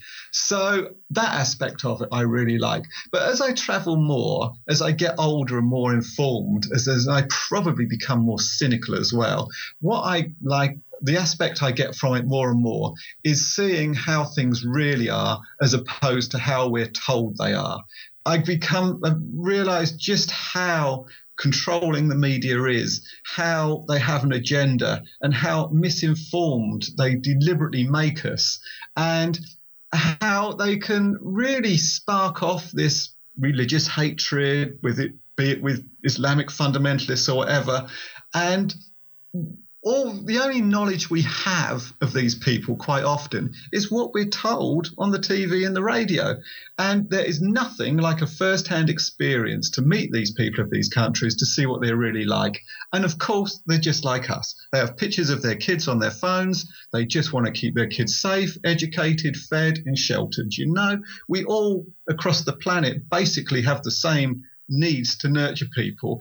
And outside of that, there will always be the extreme people, but they are the minority. They're the people who make headlines. They're the people who sell newspapers and, and advertising to, to news companies. That's the sensationism, but that is also the minority. And, and why I like to travel is to constantly remind myself that people are generally good people, you know? Graham, in some of the uh, in one of the descriptions for your book, it um, talked about you being very honest, uh, almost offensive to some people. Do you uh, think of yourself as um, as shocking, brash, or brutally honest? What's your style there? Um, I don't think I deliberately go out to be provocative. Um, and I think when people, st- and I think when you read the book, it, as I said, it's a diary format. You don't lie in your diary. So if somebody pisses me off, I say it. Um, equally, when something is just stunning and I'm in awe of it, or someone's gone above and beyond any level of um, generosity to look after me, I mention that too. Um, it's all about the highs and lows of travel. So, I mean, I think the person I make fun of most in my books is myself because I really go into some stupid situations and for all my experience, I don't seem to learn that much from it and uh, still get myself into predicaments. And I think if you are okay with making fun of yourself, that gives you the right to make fun of other people. So, yes, I do make fun of other people, and I don't go out to be deliberately offensive or provocative. Um, but yeah, I'll have a poke at someone if they deserve it. Yeah instantly you make the book sound even better. Instantly. That adds an edge that makes any book sound like something you need to pick up. So clearly this is the case with your two books can we go back to India for a moment? Um, because I'm intrigued by the fact that India was a time of a change for you where you discovered that you could travel on your own. Can you talk a little bit more about that and, and how that discovery came about? Yeah, it was. Um, I, would had a, a, relationship had come to an end. I was at a bit of a loose end. So, um, as so many Western people do, I decided I'd go to India and find myself or lose myself or whatever. Um, so, yeah, I just went out with a backpack. Um, I had 2,000 US dollars. This was in 96 and I had a six month visa. And uh, initially, I went to Goa, which is a very modern place. And Indians, um, if you ever, you know, whenever I, I, get a call center and they're they're in India, I love to ask them whereabouts they are because I know their country a little bit. And if they say, "Oh, well, where in India have you been?" and I say, "Oh, Goa," and they say, "Well, it's not really India, is it, sir?" Um, and it, it's not. It's a gentle uh, transition into the Indian subcontinent because it is quite gentle, and the foods are Western, and the English is language. Uh, the Eng- the language is English.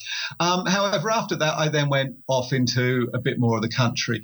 And in 96, the the internet really wasn't out there. I mean, they have come such a long way since then. There is a huge middle class in India now, and are there's a lot of wealthy people, and more importantly, there's a lot of very informed people.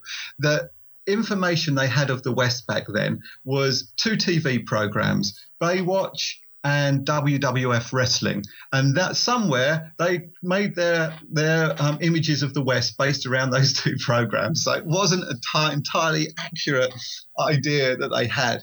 Um, so it was it was incredible that back then, and, and it has changed a lot. People would still touch your skin because they hadn't seen white skin. They would be, and I got kind of long hair as well, so I just didn't fit into what was what they what they saw. I mean, there were backpacker areas where you were more accepted, but it's not that difficult to stray off the beaten track. And Indians are lovely people. They are so interested, intrigued in, in you. And and a lot of them do speak English. So you can have more than just point and mime conversations. And it can be really hard work. It's a very populated place. They can be very in your face at times. And quite often I think a trip to India is appreciated on retrospect when you're back in the in the tranquility of your own country. Um, and it, it, can definitely be hard. And you see people out there, Westerners out there, who've just been there too long. They're not getting anything out of it. They're just getting wound up by everything that's going on. Um, it, it's a spectacular, magical, chaotic country that we will never fully understand. Um, but it's it, it's so diverse. It's a very big place, from mountains to palms and plains. Um, and uh, and I still, I mean, I, I, think the last time I was there was about two years ago, and there's, there's still a magic there. I don't think that will ever disappear. So yeah, I, I love India you found um, you found a change in yourself there when you went the first time. Is that just because you managed to do it? You said, "Okay, wow, I can do this." I think so. I mean, I drove a truck in the UK for 17 years, so I'm kind of used to my own company, um, which probably put me in good stead for when I um, got to India and was traveling alone. And like I say, you're never truly alone, but I found that I was I was capable of making decisions, booking trains, catching buses, finding places to stay. You don't really camp in India. It's so densely populated and the, and it's also very cheap. So you can get guest houses for a very minimal amount. And so in my backpack, I wasn't carrying camping or cooking equipment. It was just 15 cassette tapes and uh, and the clothes I needed. So um, it, yeah, I think I proved myself that I, w- I was capable of doing it. I think some of the I don't know how accurate this is, but probably some of the more challenging countries to travel around would be um, China and India. And I had just done India, so I thought, I think I can. I think I'm okay. I think I can carry on doing this. You know, I've just I've met the challenges. I've and ultimately I've enjoyed it. So uh, yeah, it was life. Well, certainly uh, life affirming. You know, I knew that it was something I could do nowadays a lot of people are looking to go on their their whatever adventure but th- in this case particularly motorcycle adventure. And um, before they go they're trying to find sponsors. They're talking about filming. They're talking about writing a blog possibly uh, doing a book. It's very much in a lot of people's minds when they're planning trips for themselves. How do you feel about sponsored versus personal trips? Uh, for me, I wouldn't do it. Um, the reason why I in the first book, I mentioned a couple of Austrians who I met who were fully sponsored from bikes to laptops to their phones and their phone calls. They had a camera with a lens, which cost more than my entire trip cost. Now, that looks great on the face of it. These guys are basically getting paid to do a trip from Austria down to China. Spectacular. What could be wrong? Well, what was wrong was they had huge obligations to their sponsors to achieve this. They also, having set off together, realized that they actually didn't like each other that much, but were obliged to stay together because that was the package that they sold to the sponsors.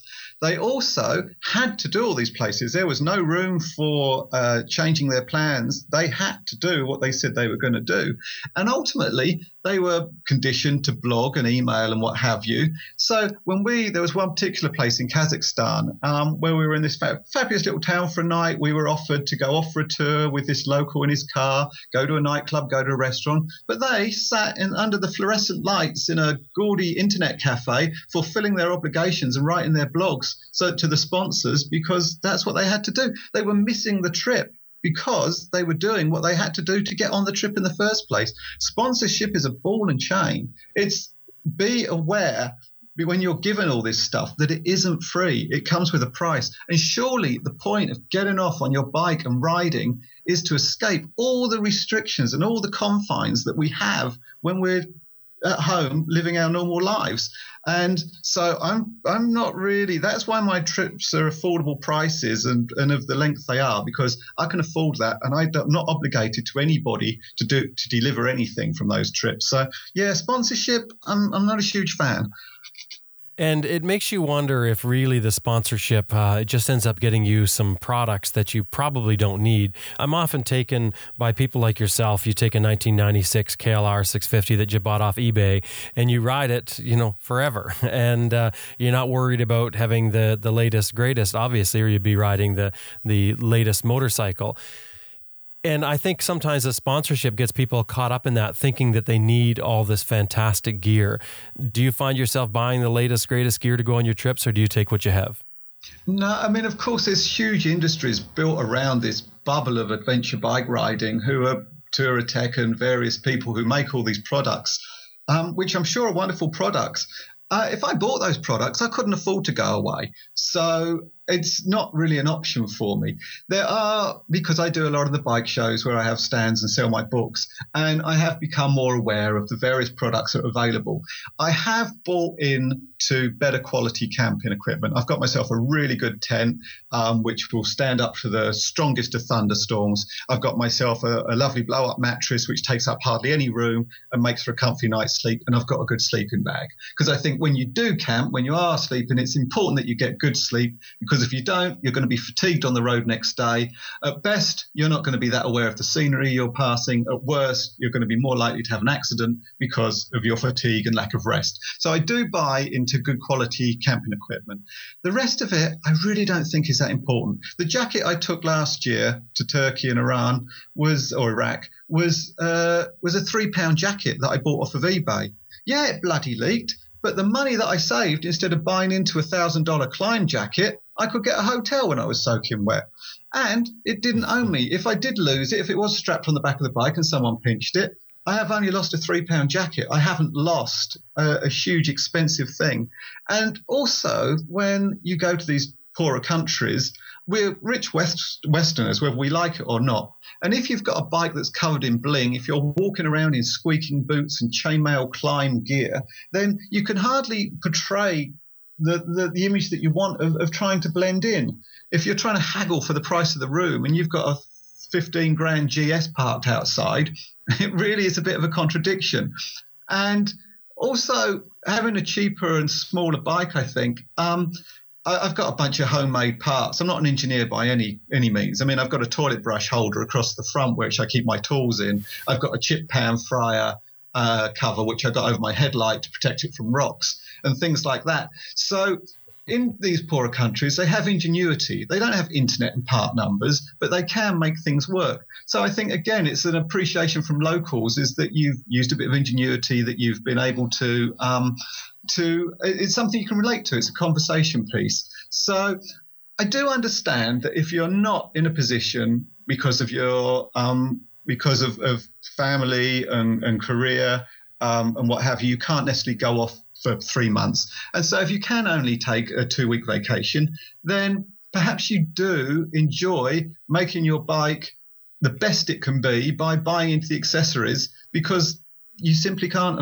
uh, afford the time to to go off and, and do that stuff.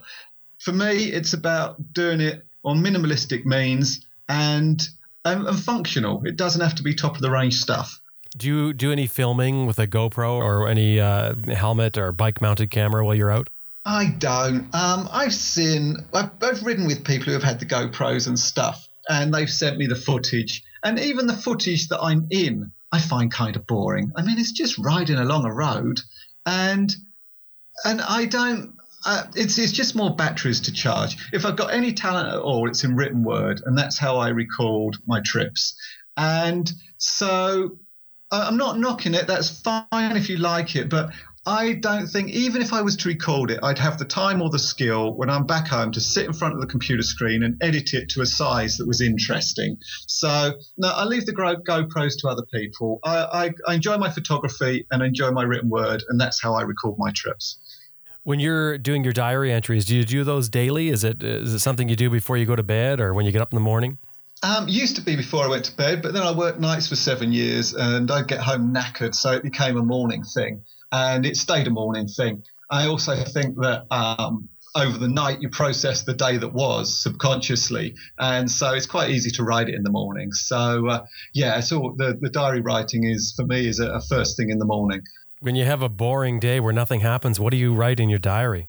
Ah, that's the real challenge, you see, and I think that's probably what helps me. There's uh, every every day has an entry, uh, a, a, heading, uh, I should say, and uh, there was one miserable February day when it barely gets light and it was just grey and damp, and the only thing I had to do that day was to go down to the grocery store and uh, and pick up my weekly shopping. And what do you write about a day like that? It's just a bloody miserable day, and the heading was they've changed the aisle for the hummus. so, oh, that's fantastic. I can't believe it. You know, the, the great thing about it, you know, in the future, when somebody goes, I mean, after your long turn to dust, somebody can go back and they can find that and say, this is when they changed the aisle for the hummus. That is fantastic. Graham, I would love to do something with you right now, and it's going to be up to you whether you want to or not. I would love to have you go grab one of those old diaries, flip to a random page, and read us an entry. Okay, then. Now, let me go. Let don't, me go. Don't open choose, a fireproof box. Don't choose one because you know it's good. Random. Just do a random one. We'll do it, but I reserve the right to censor it. Okay. let me give me give me a minute okay, to go, yeah, go and, ahead. Uh, open a fireproof box and dig the dust out. Can we hear the sounds of you opening that fireproof box? Can you put the microphone near it? Oh, it's not going to creak, but I'll bring it in so you can hear it. Okay. Okay. Sound of me putting heavy fireproof box on table. Right. Finding key for heavy fireproof box. No sound of me putting on glasses so I can see key. Uh, right. I'm, I do not know what key it is, and I've got a bunch of them here, so you're going to bear with me. I've chosen the box which has the diaries from 97 to 04. Um, because if we go back too early, it's just kind of irrelevant. Ooh, there's all sorts of stuff in here. Right, here's 99, 2002. You want to pick a year between those years I've told you? 99. 99. Okay, it's on the top here. Right, okay. You pick a day and a date, and I'll see if it's of any well, interest whatsoever. Let's, let's go to August 7th, 1999. Okay, that's exactly a year ago. Exactly uh, August the 7th. Oh, Vic's wedding. You've got a good day. Uh, okay, well, there's mundane shit in here. Um, so uh, Vic was actually my ex-girlfriend, who I don't have anymore, who did the first trip when we did the round the world trip. Um, so that was the day she got married. Um, so God, I mean, nothing spectacular because it's just wedding stuff. But um, I do remember something that happens, and I'll try and find that entry down here. Um, yeah, see. I got a sense of some of this stuff because it was a white wedding. There was a lot of partying. So, right, food was ready. Wasn't exactly hungry. Uh, the soup was great. So were the meats, um, but I was full, kind of. Um, the speakers were dull, except from uh, Oz's, which was uh, which was touching. And then I caught the bouquet. It came flying right at me. I couldn't avoid it. After that, I uh, just decided to drink and uh, and uh, but I didn't eat. Lady asked me if I wanted to put my flowers in. If you want, if uh, you could put my flowers in water, um, and then went back to the van. So yeah, I mean the thing is, I obviously don't write my um. I don't write my books directly like that. The, my, the diary jogs my mind. So. It's funny as you're reading and you read the, the meat was served and it was good. I'm thinking that's just that's just unbelievably detailed, but I'm sure it jogs your memory. I mean, I think that's that's just amazing. So now, if we can do the same thing, but let's go to a time when you're on the road traveling with your motorcycle. As a matter of fact, since the book is based on your diary, why don't you read a passage directly from the book? Okay. Oh God, I didn't know I was going to be doing a reading. Hang on. Um, so let me find a day. Luckily, I have a book right here. Uh, okay, so this is um, day 63 of the trip, uh, 20 kilometers away from a place called Tuson Sinjo. I couldn't read it, uh, in Mongolia. Um, When the red dawn arrives, both bike and tent are still standing. Once again, horses Miranda through the camping area, grazing uh, for their breakfast feed. The dramatic sunrise and passing wildlife make me grab a camera before I grab my tools. I have the morning to myself and I want to keep it that way. I move my bike away from the tent, spread out my poncho, and quietly and methodically start to take off what I need to get to the wiring. I should say at this point, the bike had broken down. I'd had an uh, electrical fault the night before. So, anyway, uh, strange I should favour the middle of a barren steppe over the town to work on my bike, but I've never worked well with someone else looking over my shoulder. I replace a blown fuse. I replace the fuse I blew last night and have power again. I get down to the starter button connections. I bypass them and the bike fires up. I may not know my bike inside out, but I know me. And I know when I work at my best, refreshed and alone, electrical faults require thought before they require tools. However, my celebration is premature. So uh, yeah, it was an electrical fault I had in the middle of the Kazakhstan in the Mongolian steppe, and I'd uh, had to try and fix the bike. So. When you have a problem like that when you're on the road, do you find it stressful, or do you just go about it as just another task of the day? Um, well, yeah, it's stressful. I think um, it's it's sometimes quite hard to keep problems in perspective, um, particularly when you're on your own.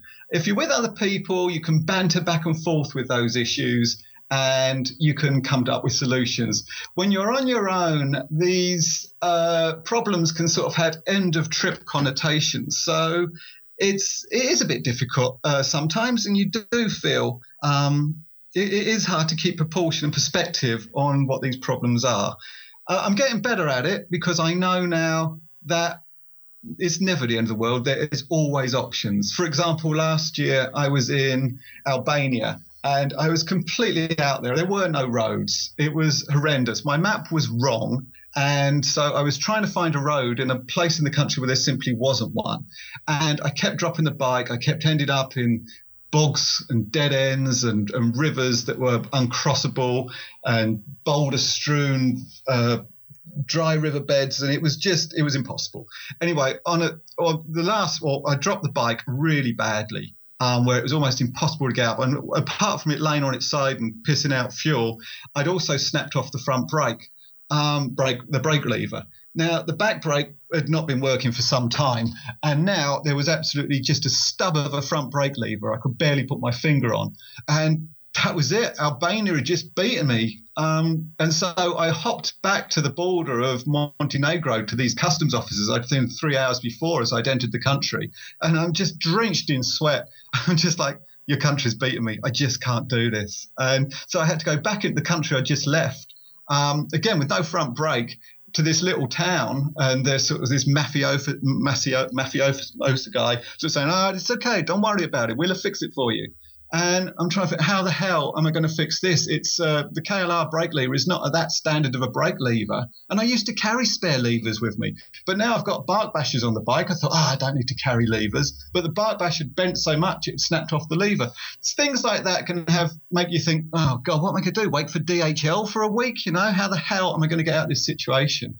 And the next morning, um, I went back to it fresh and I clamped a pair of mole grips, vice grips, onto the lever and the little ones, and they just snapped on and they were perfect. I mean, they were ergonomically perfect. It's like putting your last coin into a slot machine and it coming up with a jackpot. I knew that this was going to work. My trip was not over. And I still keep those vice grips on there now because they look so cool and they work so well. So, yeah, it's a good thing about keeping things in perspective, you know? How do you feel about traveling alone versus traveling in groups? Um, for me, I prefer it. I mean, you meet people on the road, and I've met people who I've travelled with for sometimes up to two weeks. Uh, then again, occasionally you might just meet someone who's good for an evening meal.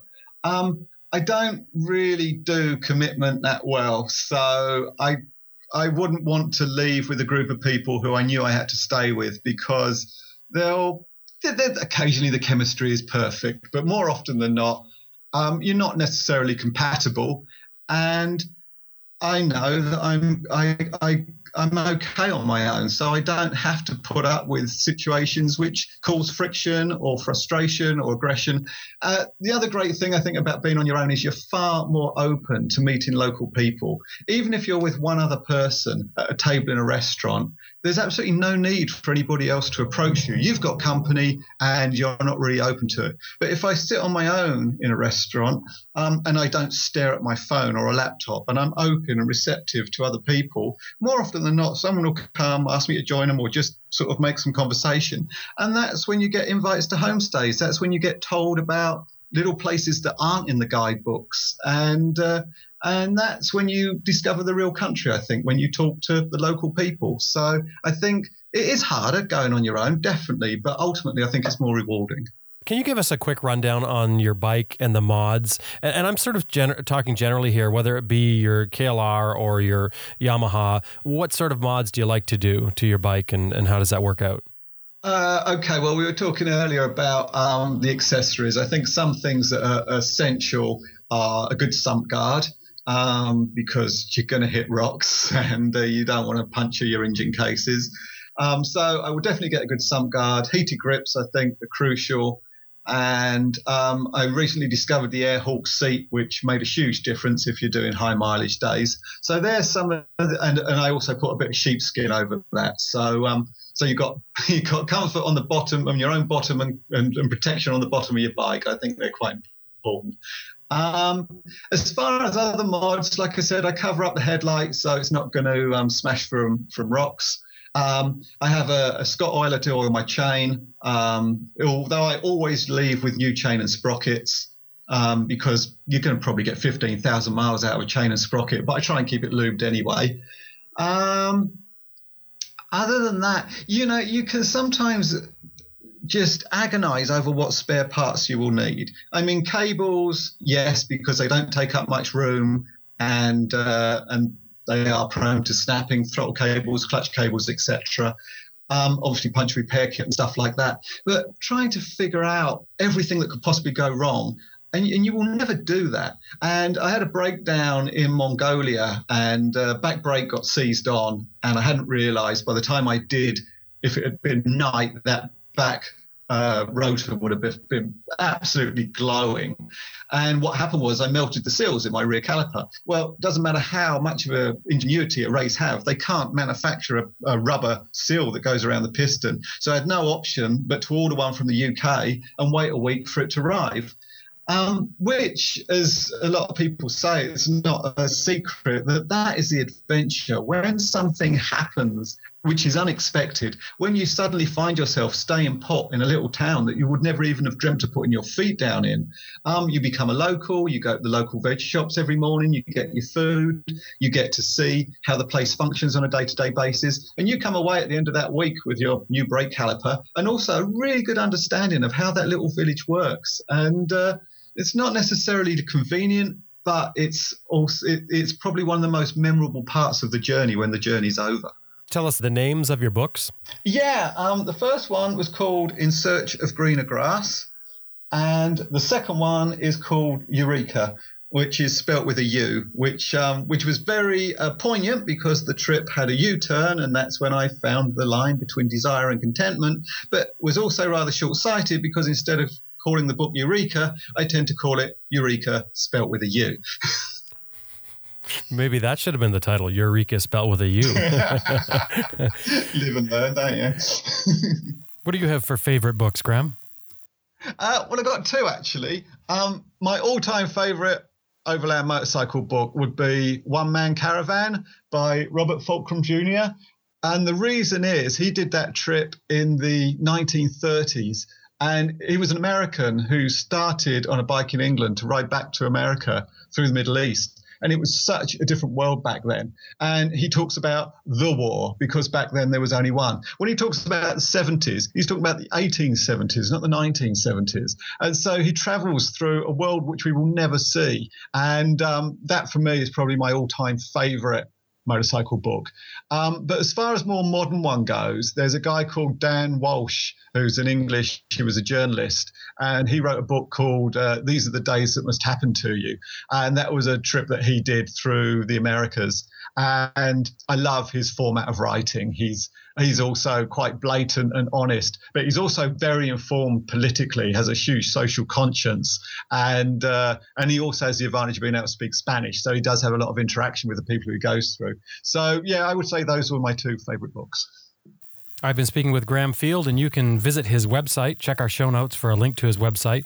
You can visit his website, grahamfield.co.uk. And Graham, where's the best place to find your books? Uh, in the UK, they're paperback and Kindle. In North America, you can buy the first one, In Search of Greener Grass, in paperback, but you can only get the new one, Eureka, on Kindle format. Um, so, uh, because because of logistics and everything else. Um, alternatively, if you go to my website, which is grahamfield.co.uk, from there you can order any of the books and you can get them signed and delivered anywhere in the world. So uh, it's uh, anything's available anywhere. Thank you, Graham. Till next time. Really good questions, by the way. I'm really impressed. It wasn't just the normal "What's your scariest moment? What's your not favorite country?" Really good, thoughtful questions. I uh, really appreciate that.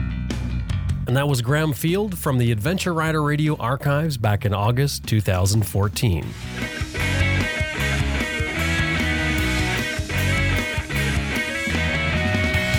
I just want to remind you that this episode was made possible for you today in part by Max BMW Motorcycles at www.maxbmw.com, Best Rest Products at www.cyclepump.com, Green Chili Adventure Gear at www.greenchiliadv.com, and Moto Breeze Chain Oilers, www.motobreeze.com.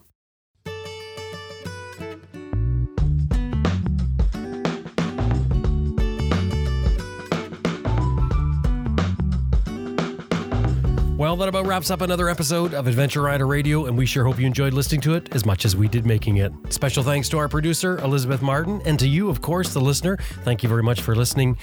Don't forget to drop by our website. You can download all of our episodes for free, www.adventureriderradio.com. And you can also look at our Raw show, which is our separate show from this. You need to subscribe separately, all at that website. And if you go to the website and look at the show notes for each individual show, you'll often find some things in there that you, you wouldn't have heard on the show, maybe some photographs and things like that. So drop by, check out the show notes for each episode. You can also like us on Facebook, just simply search for Adventure Rider Radio. If you like what we're doing and you want to help support, we get all kinds of incentive. Anything $10 or more is going to get you a sticker sent back at you. Anything $50 or more will get you a mention on our Raw show. That's the other show I told you about if you don't know about it already. Anyway, drop by the website www.adventureriderradio.com and click on the support button. Thank you very much. My name is Jim Martin. Now it's time to get out there and ride your bike. See you next week.